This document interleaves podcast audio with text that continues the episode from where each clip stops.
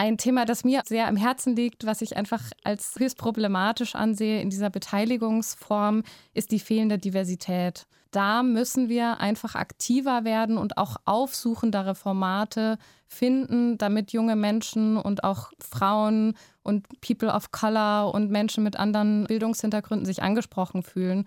Liliana Josek, Sprecherin für Bündnis 90 Die Grünen im Kreisverband Lüneburg auch wenn man in dem Prozess nicht drinsteckt. Man braucht keine Angst haben vor irgendwelchen Behörden oder irgendwelchen Leuten, die da länger drinstecken. Man sollte seine Fragen stellen. Und manchmal sind gerade diese Fragen erhellend und helfen weiter. Stefan Wenzel, Grünen-Politiker und einst Mitglied der Endlagerkommission.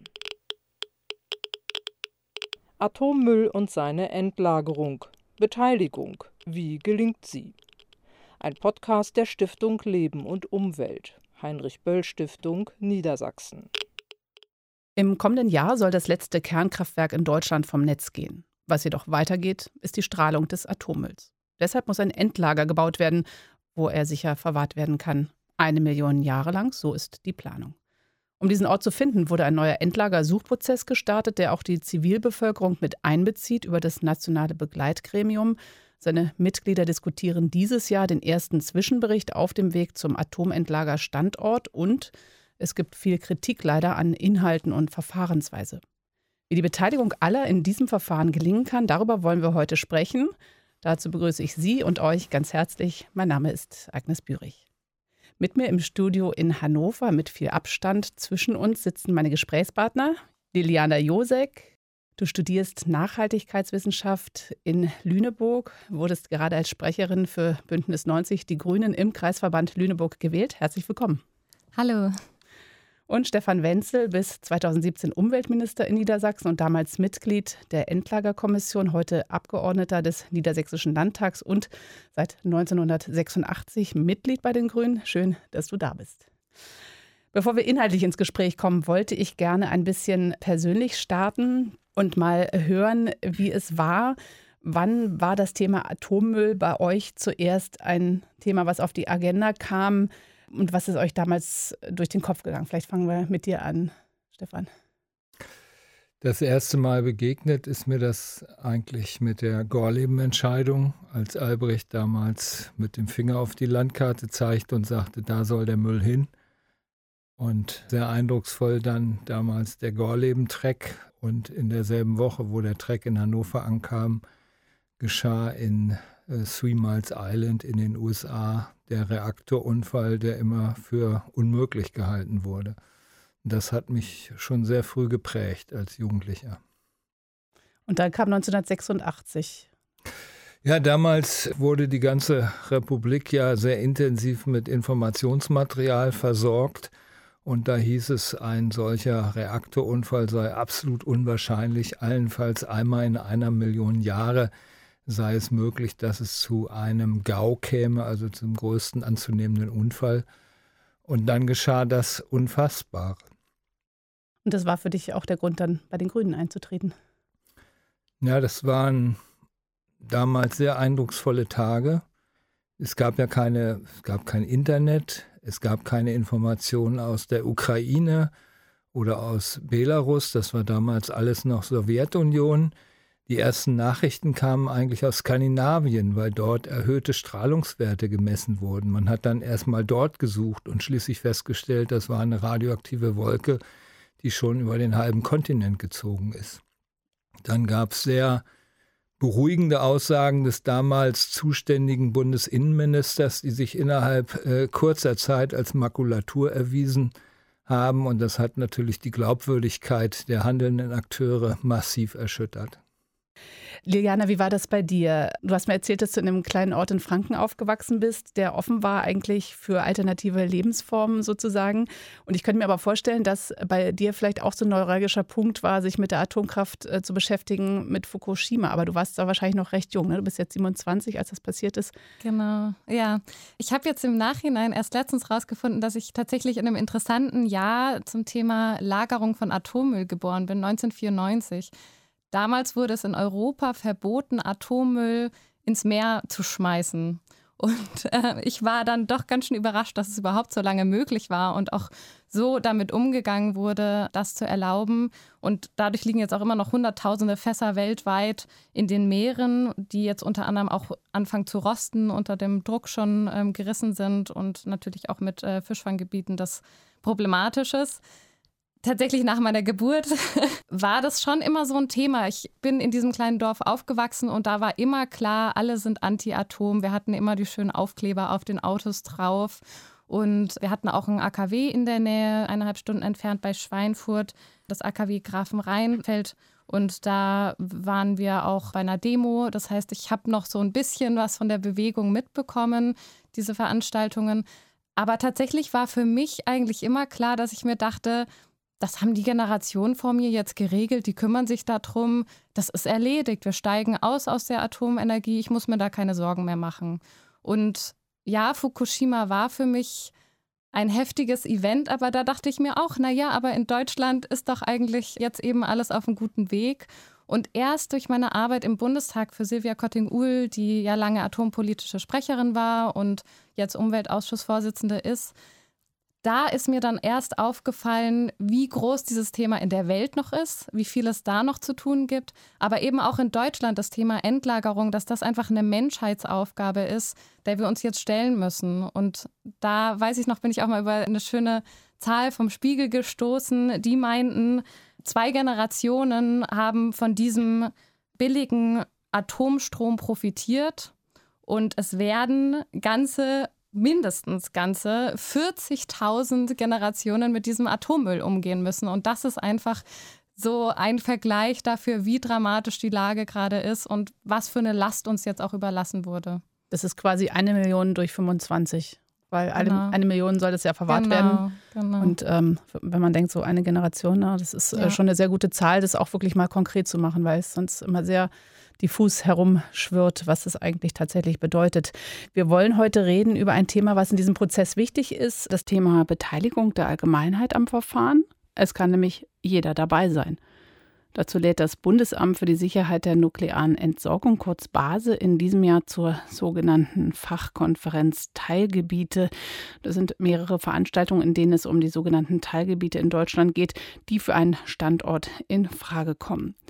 Diese Teilgebiete hat eine andere staatliche Behörde definiert, die BGE, die Bundesgesellschaft für Endlagerung, und in einem ersten Zwischenbericht vorgelegt. Und danach eignen sich 54 Prozent Deutschlands, also etwa die Hälfte des Landes, für ein Endlager. Und um die Verwirrung komplett zu machen, gibt es dann noch das NBG, das nationale Begleitgremium, das den Suchprozess kritisch begleitet. So. Und um diesen ganzen Prozess zu verstehen und vielleicht auch zu überlegen, wie Beteiligung gelingen kann, wollte ich dich bitten, Stefan, vielleicht noch mal kurz zu skizzieren, wie du den Prozess der Endlagersuche wahrnimmst, denn es gibt ja auch etliche kritische Stimmen. Was sind das für Themen, die die Menschen, die daran teilnehmen, jetzt beschäftigen? Ja, vielleicht nochmal einen Punkt zurück. Das nationale Begleitgremium, das NBG, hat ja so eine Art Wächterfunktion, ist vom Bundestag und Bundesrat benannt worden. Ich bin jetzt allerdings in der sogenannten Vorbereitungsgruppe. Das ist eine Gruppe, die nur temporär für einige Monate ausgewählt wurde von der Fachkonferenz Teilgebiete, die jetzt praktisch die erste, zweite Konferenz vorbereitet. Und das ist das erste Format, wo praktisch offiziell die Bürgerinnen und Bürger eingeladen werden, sich diesen Zwischenbericht anzugucken, auf Herz und Nieren zu prüfen, zu gucken, was fehlt, was ist falsch, wo sind falsche Maßstäbe angelegt worden. Und da ist auch das Thema Beteiligung und Partizipation ein Thema, weil es natürlich ein völlig neuer Vorgang ist. So ein Beteiligungsverfahren hat es vorher in Deutschland nicht gegeben. Und da kommt natürlich Kritik auf. Aber das ist aus meiner Sicht nichts Schlechtes, sondern das ist gewollt. Es braucht Kritik, um hier auch die Widerstände, die Konfliktlinien, die strittigen Punkte auch zu erkennen. Streit ist für mich in einer Demokratie auch was Positives, weil nur so man auch praktisch am Ende Schwachpunkte erkennen kann und den richtigen Weg einschlagen kann. Und insofern ist diese Tatsache, dass Kritik auf äh, den Tisch kommt, quasi gewollt, ist Teil des Prozesses auch. Man kommt ja aus einem ganz langen, jahrzehntelang währenden Konfliktgebiet und da sind natürlich Verkrustungen entstanden. Und jetzt ist es so, dass tatsächlich die Öffentlichkeit mit eingeladen ist, die Bürgerinitiativen und die ähm, AtomkraftgegnerInnen und da muss man eigentlich dann versuchen, diese alten, verkrusteten Strukturen aufzubrechen und, und sich irgendwo auch positiv zu positionieren. Wie siehst du das? Gibt es da Möglichkeiten, dass zum Beispiel auch, dass ihr als, als junge Generation jetzt dazu kommt, da vielleicht eine Neudefinition schafft und das anders aufladen könnt? Ja, ich äh, möchte mich vielleicht am Anfang noch mal ganz kurz Stefan anschließen. Ich finde das sehr positiv, dass dieser Prozess sich auch als selbst hinterfragendes, lernfähiges Beteiligungssystem begreift. Und da würde ich auch sagen, Konflikt gehört dazu und das ist einfach eine wahnsinnig komplexe Aufgabe. Aber ja, es gibt Themen, die es zu bearbeiten gibt und wo ich denke, gerade dieser Aspekt junge Menschen, wie können wir die einbinden, da müsste noch mal mehr passieren. Es sind unter anderem ebenso Punkte Thema Zeit ist natürlich immer groß in der Diskussion. Ich bin jetzt keine Verfechterin dafür, die sagt, wir brauchen da jetzt noch Jahrzehnte und das ist alles viel zu schnell. Aber ich denke, so ein paar Jahre mehr, um nochmal mehr Dialog vor Ort zu ermöglichen, das würde ich sehr begrüßen. Ein Thema, das mir aber sehr am Herzen liegt, was ich einfach als höchst problematisch ansehe in dieser Beteiligungsform, ist die fehlende Diversität. Und das habe ich auch schon mit anderen besprochen. Also wir waren uns eigentlich einig darin, dass im Durchschnitt die beteiligten AkteurInnen männlich sind, über 55 und einen akademischen Grad haben. Und das stellt natürlich die Vielfalt und die Diversität unserer Bevölkerung nicht dar. Gleichzeitig stehen natürlich alle solche Beteiligungsformate vor dieser Herausforderung, dass immer eigentlich gewisse Gruppen sich beteiligen und da müssen wir einfach aktiver werden und auch aufsuchendere Formate finden, damit junge Menschen und auch Frauen und People of Color und Menschen mit anderen Bildungshintergründen sich angesprochen fühlen, weil die eben oft nicht von selbst dazukommen. Und da denke ich zum Beispiel an so Formate, dass in Schulen gegangen wird, äh, LehrerInnen fortgebildet werden, dass StipendiatInnen aktiver eingebunden werden in diesen Prozess und da würde ich auch sagen, muss man manchmal über das Format vielleicht nachdenken. Da gab es auch immer wieder von den aktuell Beteiligten die Kritik, dass es schon auch sehr zäh alles ist und sehr lange dauert. Und aber ich glaube, das schreckt auch noch mehr junge Menschen ab, dass wir vielleicht manchmal Formate einfach verkürzen müssen, ein bisschen ja andere Formate auch andenken. Ich glaube, da ist auf jeden Fall noch was möglich. Und da will ich auch BEG und Basel nichts absprechen. Die sind da schon sehr gut dabei. Die machen Informationsveranstaltungen für junge Menschen. Die haben auch eine Kommunikationsoffensive gestartet. Aber es kommt einfach nicht an. Und da würde ich sagen, da muss man auch Verbündete finden in der Öffentlichkeit. Also sei es irgendwie Influencerinnen oder grüne Jugend oder einfach Verbände und Initiativen, die vor Ort aktiv sind, da nochmal vertiefter reingehen und auch gezielter diese Menschen ansprechen. Jetzt hast du zwei Abkürzungen genannt. Kannst so. du sie kurz noch erklären? ja. Die eine ist recht schwer. Ich habe hier so einen Spickzettel ja. Base. Das ist also die Bundesanstalt für die Sicherheit der nuklearen Entsorgung. Das ist also eine staatliche Institution. Und dann hast du noch eine zweite Abkürzung genannt. Genau, BGE, Bundesgesellschaft für Endlagerung. Ah ja, genau. Hatten wir auch Und, schon. Ähm, genau, die beiden sind da natürlich die treibenden AkteurInnen. Base ist eben für, für Öffentlichkeit oder Austausch zuständig, aber eben auch gleichzeitig Aufsichtsgremium. Und BGE.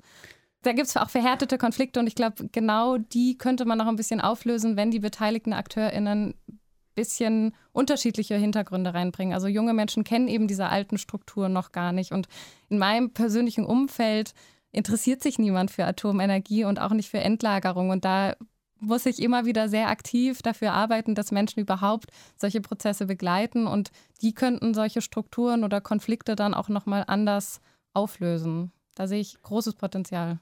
Meinst du, es liegt an dieser Zeitlichkeit, dass das, was jetzt hier verwahrt werden muss, eigentlich in der Vergangenheit liegt? Während man ja sehr viel Zuspruch bei der jungen Generation sieht, was die Klimaproblematik angeht, wo irgendwie so das Gefühl wahrscheinlich ist, da kann ich mehr gestalten. Also, was sind eigentlich die Gründe dafür, dass ja. es äh, so wenig Jugendliche dahin zieht ähm, zu diesem Atomkraftthema? Ja, ich glaube, das ist genau dieser Punkt Vergangenheit, Zukunft. Das ist einfach so eine Art irgendwie Attraktivitätsproblem ist. Das, äh, wer möchte sich schon mit Altlasten beschäftigen, wenn wir uns nicht eigentlich um so zukünftige Krisen auch noch kümmern müssen? Und das ist natürlich sehr, sehr schwer zu vermitteln. Andererseits ist das natürlich auch gleichzeitig eine wahnsinnig wichtige Aufgabe. Und ich kann mir vorstellen, dass sich das jetzt auch im weiteren Prozess nochmal ändern wird, weil wir gerade noch in einer Phase sind, du meintest das ja schon, mehr als die Hälfte Deutschlands kommt gerade noch in Frage für einen Endlagerungsstandort. Das wird sich natürlich ändern, wenn sich die Standorte ein bisschen zuspitzen und konkreter werden. Dann werden auch mehr Menschen, denke ich, aktiver werden und sich auch betroffen fühlen und dann mit teilhaben wollen an diesem Prozess. Also da habe ich auch noch Hoffnung für die Zukunft, dass mehr Menschen sich beteiligen, auch junge Menschen. Wie würdest du das sehen, Stefan? Was ist deine Einschätzung? Was muss passieren, damit ein gutes Gelingen weiter stattfinden kann? Ich habe so das Gefühl, dass so ein Start eben einfach eine Situation ist, wo sich viele zusammenfinden müssen und auch Kommunikationsebenen finden müssen. Aber du hast ja schon äh, gesagt, was du mitgenommen hast aus dieser langen Zeit, die du den Prozess jetzt schon betrachtest. Aber äh, kann man aus dieser Historie eben auch Positives finden für, für, den, für die jetzige Zeit? Was, was muss da passieren? Was, was ist da wichtig in dem Prozess, damit der gelingen kann? Das, was Liliane anspricht, was die Diversität angeht, was die Beteiligten angeht, halte ich für ganz wichtig. Vor allen Dingen auch die jüngere Generation. Das ist ein Prozess, der wird so lange dauern, dass hier die Generation äh, praktisch äh, das Projekt auch, äh, die müssen Hand in Hand arbeiten. Es kann natürlich sein, dass eine spätere Generation sagt, was unsere Vorgängerinnen und Vorgänger da gemacht haben, das war alles Mist und da fangen wir nochmal von vorne an. Auch das ist möglich. Aber man muss auch verstehen, warum sind die Älteren diesen Weg gegangen. Und gleichwohl sind sie auch nicht gefeit, heute nochmal Fehler zu machen, die man vielleicht hofft zu vermeiden, aber bei so einem komplexen Thema möglicherweise nicht im Blick hat. Aber was mir an der Stelle nochmal als Gedanke kam, es könnte natürlich der Eindruck entstehen, es geht hier nur darum, den Dreck der Elterngeneration sicher zu lagern oder sicher zu beseitigen. Das ist aber meines Erachtens nicht der Fall. Es geht auch darum, wie kann man zum Beispiel künftig Atomkriege verhindern. Wenn dieser Müll in falsche Hände gerät, dann kann man zum Beispiel mit dem Müll eine schmutzige Atombombe bauen oder sogar eine echte Atombombe bauen. Es ist eine gewaltige Herausforderung zu verhindern, dass die sogenannte Proliferation, also die Weiterverbreitung von kernwaffenfähigem Material, in Hände, die da nicht verantwortungsvoll mit umgehen, dass das verhindert wird. Und das ist ein Punkt, wo ich mir erhoffe, dass auch die jüngere Generation diese Herausforderung annimmt. Und da muss eben auch durch eine entsprechende Beteiligung, durch eine entsprechende Information sichergestellt werden, dass die Dimension dieses Problems auch generationenübergreifend diskutiert wird.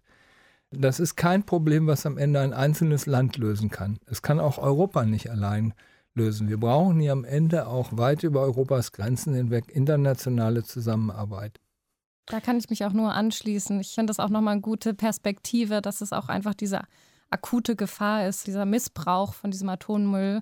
Das finde ich sehr wichtig zu betonen. Und da auch, dass eben nicht nur diese Institutionen, die wir da jetzt geschaffen haben, damit dieser Prozess gut gestaltet werden, verantwortlich sind, sondern auch wir als Gesellschaft, die Politik als Gesamtes, auch die Medien, dass wir diesen Prozess aktiv begleiten und auch darauf hindeuten, wie wichtig der ist, dass der richtig läuft. Und zum Beispiel auch Kontrollsysteme. Das Schizophrene an Atommüll ist, wenn ich Atommüll wegschmeiße, beispielsweise im Meer versenke, dann werde ich reicher. Ein Unternehmen, was Atommüll illegal im Meer versenkt, das hat davon ökonomischen Vorteil. Wie kann man Kontrollregime aufbauen, die verhindern, dass sowas künftig passiert? Weil alle Länder der Erde haben dieses Problem und noch kein Land der Erde hat dieses Problem gelöst. Würde das bedeuten, dass man eigentlich die Atomthematik eben auch da den Winkel öffnen müsste, die Betrachtungsweise und eben weg jetzt von dieser stark auf die Atomkraftwerke fokussierten Sichtweise da nochmal dran erinnern. Ich meine, natürlich gibt es Aktivitäten, das zu verhindern, dass solche Dinge passieren und ganz viele Initiativen, die sich gegen atomare Bewaffnung engagieren. Aber wie kann man das an die Jugend andocken? Wir haben gesehen bei Fridays for Future, da gibt es äh, eine Schwedin, die permanent äh, vor dem Reichstag in Stockholm sitzt und ähm, mit ihrem sturen Wesen da eine ganze Bewegung lostritt, gäbe es Wege, auch die Atompolitik dort äh, mit hineinzunehmen und vielleicht von dieser Popularität ja etwas profitieren zu können? Kann man das irgendwie schaffen oder gibt es eigene Wege, die da eingeschlagen werden müssen?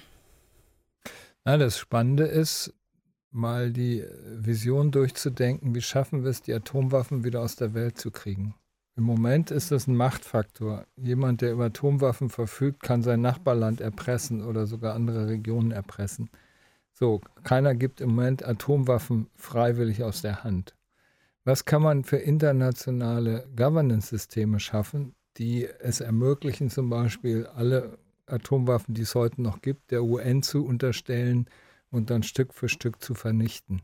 So, das sind gewaltige internationale Vertrauensbildungsprozesse in der Dimension noch weit größer als die Herausforderung der Endlagerfrage. Aber das sind vielleicht ein paar Mechanismen, die wir dabei lernen können. Wie kann man glaubwürdige Institutionen aufbauen? Wie kann man Vertrauen herstellen? Wie kann man Wissenschaft stärken? Wie kann man Stand von Wissenschaft und Technik nachvollziehbar auch vorantreiben im internationalen Kontext? Also insofern viele, viele Herausforderungen und da hoffe ich auch auf die junge Generation. Wie erlebst du das mit deiner Tätigkeit in Lüneburg und deinen Mitstreiterinnen und Mitstreitern? Könnte dieser Prozess der Endlagersuche mit der Verquickung oder sagen wir mal mit verschiedenen Phasen zwischen staatlicher ähm, Entscheidung und Bürgerbeteiligung, könnte das auch ein Beispiel sein für den Umbau der Gesellschaft insgesamt? Denn wir sehen ja, äh, wir befinden uns in einer Situation, wo wir auf jeden Fall wegen der Klimaveränderung etwas tun müssen. Aber wie könnte das gelingen? Ja, wir sind ja in Lüneburg oder in Niedersachsen generell in dieser ganz besonderen Situation jetzt im Punkt Atomenergie und Endlagerung, dass wir da ja schon sehr viel Erfahrung gesammelt haben und eben auch nicht nur gute, aber die gleichzeitig dazu geführt hat, dass wir ein richtig starkes Aktivistinnenfeld haben, also Aktivistinnen, die diesen Prozess die ganze Zeit begleitet haben und jetzt wirklich eigentlich selber Expertinnen in diesem Feld geworden sind.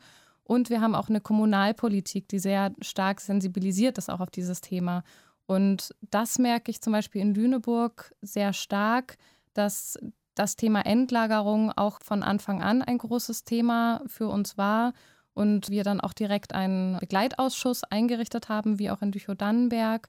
Und der läuft sehr gut. Und ich finde solche Formate vor Ort, die lassen sich eigentlich auf alle möglichen großen Herausforderungen dieser Welt oder unserer Zeit übertragen, dass wir einfach möglichst früh in den Dialog treten, das transparent machen, die Menschen mitnehmen, sie zu Beteiligten dieses Prozesses machen. Und das, glaube ich, alleine kann schon so viel lösen. Und das haben wir nämlich damals in Niedersachsen oder die Aktivistinnen damals, ich war da noch nicht dabei, glaube ich, sehr schmerzhaft erlebt, dass eben es keine Transparenz und keine Kommunikation gab und sie nicht mitgenommen wurden. Und wenn man diese Aspekte schon mal beachtet und vor Ort möglichst früh in den Dialog geht, also dass wir jetzt schon Begleitausschuss bei uns vor Ort haben, obwohl eigentlich halb Deutschland noch in Frage kommt. Ich finde das eigentlich genau richtig, weil wir müssen früh anfangen, darüber zu reden. Und das genau jetzt auch bei der großen Transformation unserer Gesellschaft aufgrund der Klimakrise, aber eben auch die ganzen sozialen Aspekte, die wir da mitdenken müssen. Da müssen wir früh anfangen, mit allen sprechen, transparent mit umgehen und gemeinsame Lösungen finden. Ich finde auch immer, es geht darum, Zivilgesellschaft, die sich beteiligt im Prozess, nicht als Nörgler zu sehen, sondern eben als Qualitäts- Garanten im Prinzip. Das hattest du ja auch schon angesprochen. Wie siehst du es? Du bist ja in der aktuellen Politik in Niedersachsen tätig als Landtagsabgeordneter. Kann dieses Verfahren auch eine Blaupause werden für, für andere Prozesse des Umbaus in der Gesellschaft?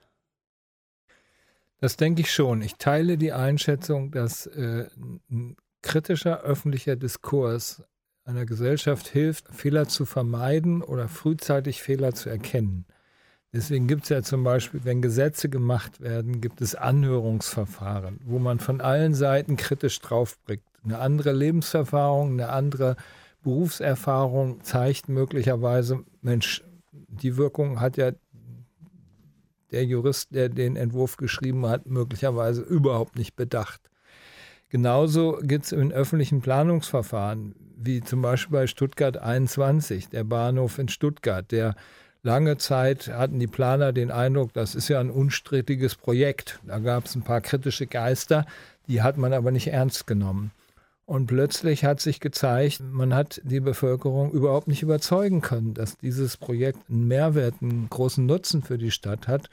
Und die Planer sahen sich mit einem gewaltigen Gegenwind konfrontiert. Und eine Erfahrung aus dieser Zeit war, wir müssen die Bürgerinnen und Bürger so früh wie möglich in einen Planungsprozess einbeziehen. Ein Planer oder eine planende Behörde muss den Bürgerinnen und Bürgern auch klar verständlich machen, welchen Nutzen hat das denn für euch oder für künftige Generationen. Wenn das nicht gelingt, scheitert so ein Prozess ziemlich sicher. Man kann zwar versuchen, das mit Polizeigewalt am Ende durchzudrücken, das hat man lange versucht bei der Atommülllagerung, aber das ist misslungen. Und daraus sind diese neuen Ansätze geboren aber die müssen mit Leben gefüllt werden. Ne? Da muss auch Erfahrung gesammelt werden mit diesen neuen Verfahren. Mal ganz anwendungsorientiert, wenn ich jetzt ein junger Mensch bin, der hier unser Gespräch hört und sich sagt, naja, ich möchte gerne dabei sein. Also selbst für mich, die jetzt kein junger Mensch bin, ich habe das gehört und habe gedacht, Atomkraft, das ist so kompliziert, das ist, es sind physikalische Prozesse, es geht um Ionen, was weiß ich, also viele Dinge, die man in der Schule mal hatte. Aber wenn ich jetzt tatsächlich eben das höre und sage, ich möchte dabei sein, also wie, wie kann ich mitmachen? Kann ich als normaler Schüler oder als äh, junge Mutter oder was weiß ich, äh, wie würde das gehen? Ähm also eine Herausforderung bei dieser Konferenz, die wir jetzt organisieren, waren auch immer die große Bandbreite des Vorwissens. Wir haben da Wissenschaftler, die sagen, wir wollen hier wissenschaftlich diskutieren. Ja, das muss bis in die letzten Details gehen. Und wir haben Leute, die haben ihr Leben lang nicht gedacht, dass sie sich mal damit auseinandersetzen müssen, dass in ihrer Gemeinde vielleicht mal äh, Müll gelagert werden soll. So, dazwischen gibt es eine gewaltige Bandbreite. Und wir müssen aber beide Seiten einbeziehen. Und ich kann mich noch an einen Satz meines Vaters erinnern, der meinte, es gibt keine doofen Fragen, es gibt nur doofe Antworten. Also auch wenn man in dem Prozess nicht drinsteckt. Man braucht keine Angst haben vor irgendwelchen Behörden oder irgendwelchen Leuten, die da länger drinstecken. Man sollte seine Fragen stellen. Und manchmal sind gerade diese Fragen erhellend und helfen weiter. Was würdest du raten? Kann ich mich nur anschließen. Ich glaube, das bringt eigentlich dem Prozess sogar viel, wenn Menschen Fragen stellen, die eben nicht aus dieser Blase kommen, sondern die dann eine neue Perspektive reinbringen. Und klar, vielleicht möchte man nicht sich direkt reinstürzen, sondern mal anfangen mit einer Veranstaltung. Fridays for Future machen auch zu Atomthemen ab und zu Veranstaltungen. Jetzt gab es natürlich die tolle Veranstaltung von der Stiftung Leben und Umwelt hier in Niedersachsen, aber auch Heinrich Böll macht auch regelmäßig natürlich diese, bespielt diese Themen und auch mal Expertinnen anzuschreiben und zu sagen, ich organisiere hier mal ein kleines Event und informiere mich oder lade da jemand in die Schule ein oder so. Ich finde das auch sehr gut, einfach diesen Diskurs auch in die Welt zu tragen. Und das muss ja nicht direkt dieses tiefe Einsteigen jetzt in diese Konferenz sein oder in irgendein anderes Gremium da Vollgas zu geben, aber überhaupt mal drüber zu sprechen und dieses Thema überhaupt mal ein bisschen kennenzulernen. Ich glaube, das ist ein guter Anfang. Aber um die Eingangsfrage nochmal zu beantworten, egal, ob man Wissenschaftlerin ist oder ob man das erste Mal mit dem Thema sich beschäftigt. Diese Konferenz ist ein guter Einstieg. Es gibt beispielsweise einen Einstieg, äh, der ganz speziell auch die Zielgruppe Jugend hat, von Jugendlichen für Jugendlichen. Es geht um Beteiligung. Es gibt wissenschaftliche Teile und man kann da auch sich zwei, drei Arbeitsgruppen raussuchen, wo man sagt, das Thema interessiert mich. Es geht auch um Forschungsstrategie ne, die Frage, wo investiert unser Land künftig Geld in wissenschaftliche Prozesse? Und ich glaube schon, dass das auf jeden Fall ein erster Schritt sein kann. Also ich höre so raus, Dialog ist wichtig, konkret machen, aber auch die Kommunikation über die Generationen hinweg, sich auszutauschen.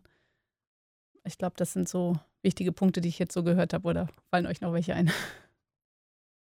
Ja, ich glaube, das schließt das sehr gut ab.